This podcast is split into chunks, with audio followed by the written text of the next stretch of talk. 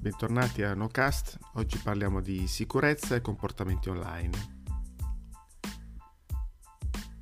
Allora, oggi torniamo a parlare di sicurezza perché prendo spunto da due, da due notizie che ho trovato online ne, nella cronaca, che sono apparentemente slegate, ma in realtà fanno capire quali sono ancora i nostri comportamenti online. Allora, la prima riguarda i eh, registri elettronici di una scuola che sono stati, anche qui virgolettato sul titolo, hackerati da degli studenti che cambiavano appunto i voti, le assenze, i ritardi ed è successo a Grosseto. Allora, sul termine hackerati potremmo discutere per mesi, diciamo così, però lasciamo stare, ormai eh, ho fatto alcune battaglie in passato per cercare di far capire che il termine hacker non è quello, però vabbè, se nell'accezione popolare è quello, mi dovrò arrendere a questa cosa. Detto questo, appunto, i registri elettronici sono stati modificati, e io direi anche più violati e anche in modo criminale, perché questo, questo è il modo criminale appunto, dagli studenti.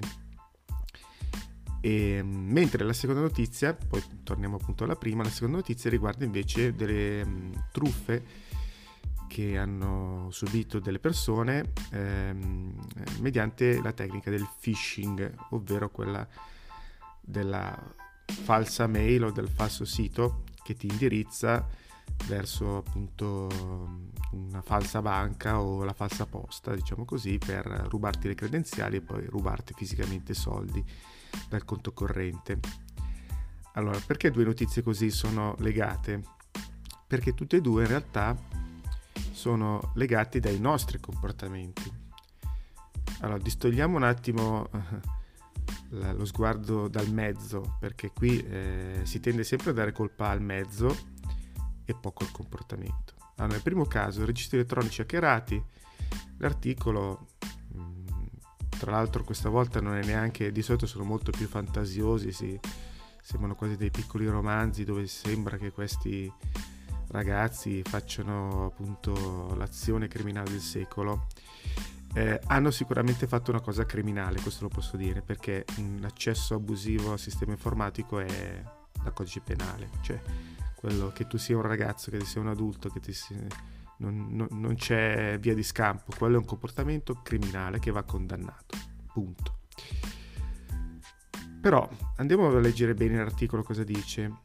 Mm, diceva che appunto questi ragazzi modificavano i voti e, avendo le credenziali del, del, del registro elettronico dei professori ovviamente. E come hanno fatto a ottenere queste credenziali? Leggendo bene l'articolo, a un certo punto si trova che un professore un giorno ha lasciato il suo computer incustodito in classe aperto.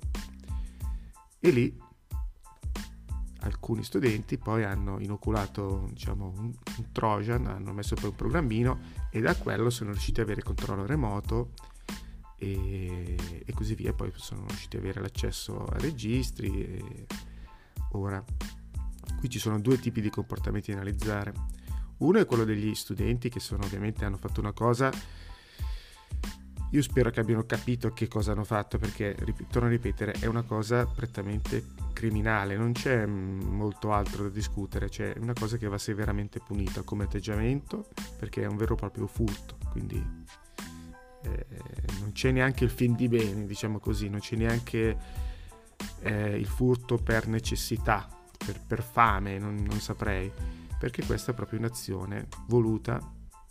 Dopodiché hanno trovato il modo di eh, inoculare questo virus che ormai è dire, disponibile, basta fare due ricerche su Google e lo trovi.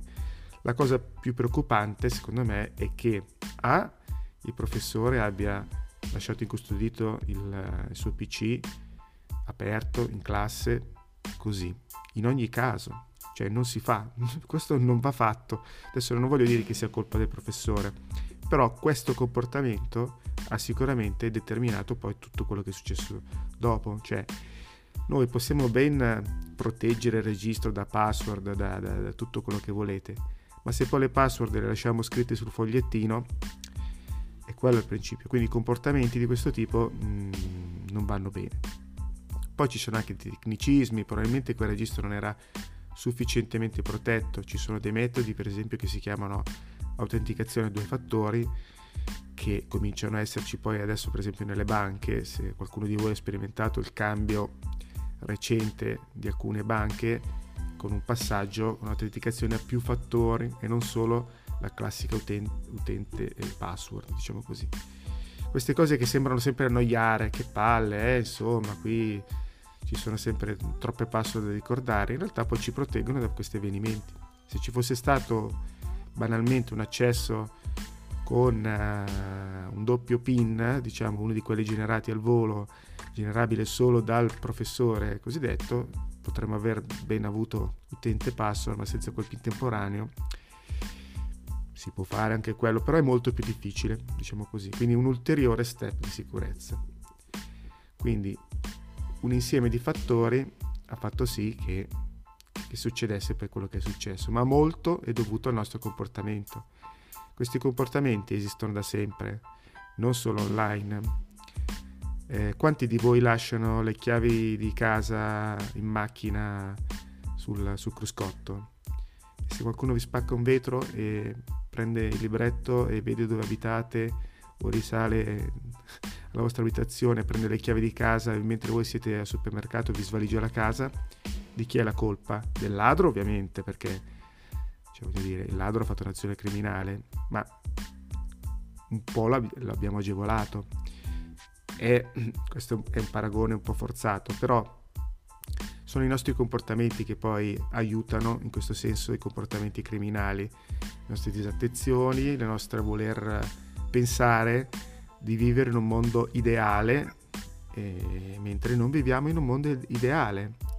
Esiste il bene, esiste il male, esistono i criminali, i criminali andrebbero puniti, repressi, arrestati, corretti, quello che volete, però ci sono e quindi eh, finché noi li agevoliamo ovviamente possiamo ben lamentarci dopo. Eh, questo è uno. Il secondo fatto che è direttamente collegato a questo punto è quello del phishing. Anche qui è vero che eh, le mail di phishing, cosiddette quelle dove ci arriva clicca qui perché è la tua banca che ti dice cliccare qui, eh, si stanno evolvendo sempre di più. All'inizio erano abbastanza intercettabili, nel senso che o finivano direttamente in spam, perché il nostro filtro le, le filtrava appunto così, oppure erano scritte in italiano un po' grezzo, avevano un po'...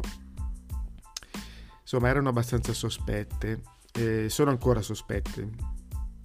Mm, il concetto è che anche chi fa questo tipo di, di operazioni si sta affinando. Innanzitutto sta targetizzando le persone da colpire e questo lo fa, torno a tutto quello che ho detto nei giorni precedenti, tramite i dati che noi diamo online tranquillamente a destra e a manca.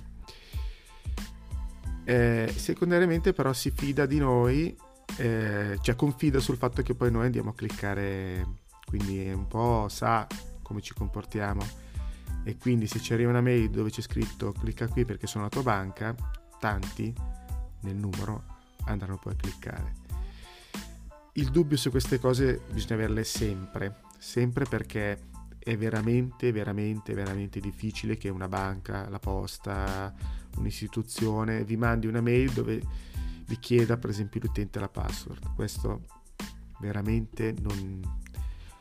Eh, ognuno poi fa delle campagne anche per dire guardate che noi non chiediamo mai utente password così e dopodiché arrivano queste ondate di mail e la gente ci casca come un pesce appunto. La tecnica si chiama phishing per quello.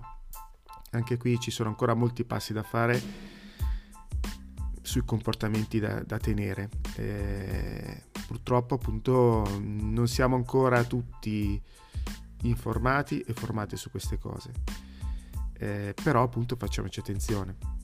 Eh, io penso che anche azioni piccole come quella che sto facendo adesso di informazione e divulgazione possano, nel mio piccolo, contribuire un po' a queste, a queste diciamo a evitare queste, questi problemi. È una goccia nel mare, eh, però insomma ci proviamo. L'importante è che abbiate sempre coscienza e conoscenza del mezzo che state usando.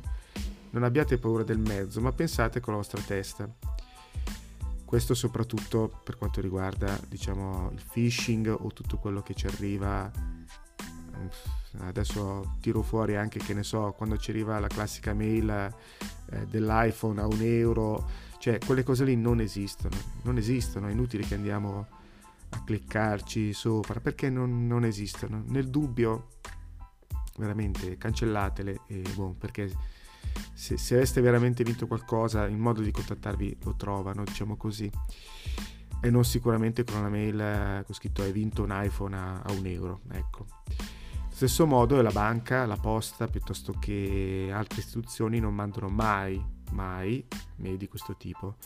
Nel caso, quando mandano una mail, gli si invita di solito a contattare gli uffici o a loggarsi diciamo nella propria area personale ma non mettono quasi mai il link diretto poi ci sono dei piccoli accorgimenti posso capire che magari non tutti o nella fretta o perché non sono così magari smaliziati o esperti eh, possono eh, intuire diciamo dalla, dalla mail. Ad esempio l'indirizzo da cui arriva che è normalmente è un indirizzo simile ma non uguale a quello della banca. Quindi il nome è storpiato oppure c'è di mezzo un altro nome che non c'entra con la banca. Il link anche quello il link magari punta a un sito che non ha il certificato di sicurezza. Ricordatevi quel famoso lucchettino che si vede quando, quando aprite un sito sicuro, sicuro dove le transazioni sono criptate che per essere sicuro un sito di una banca, eh, devi avere per forza il lucchettino, non c'è altro modo. Cioè non fidatevi, già, già se vedete quello non mettete dentro utente password, perché tutte quelle, quelle informazioni possono essere intercettate. Questo vale per la banca, come il sito di e-commerce, come qualsiasi altra cosa.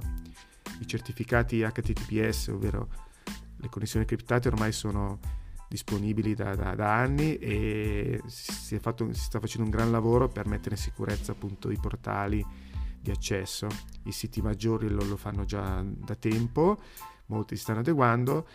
Eh, uno dei consigli per esempio che do quando mi dicono ma è meglio un sito o l'altro, eh, beh, se ha un accesso sicuro già, già è qualcosina in più rispetto a, a quello che non ce l'ha, ma non perché il sito sia insicuro in sé, ma perché qual- qualsiasi persona nella stessa rete può intercettare la nostra utenza e il nostro password.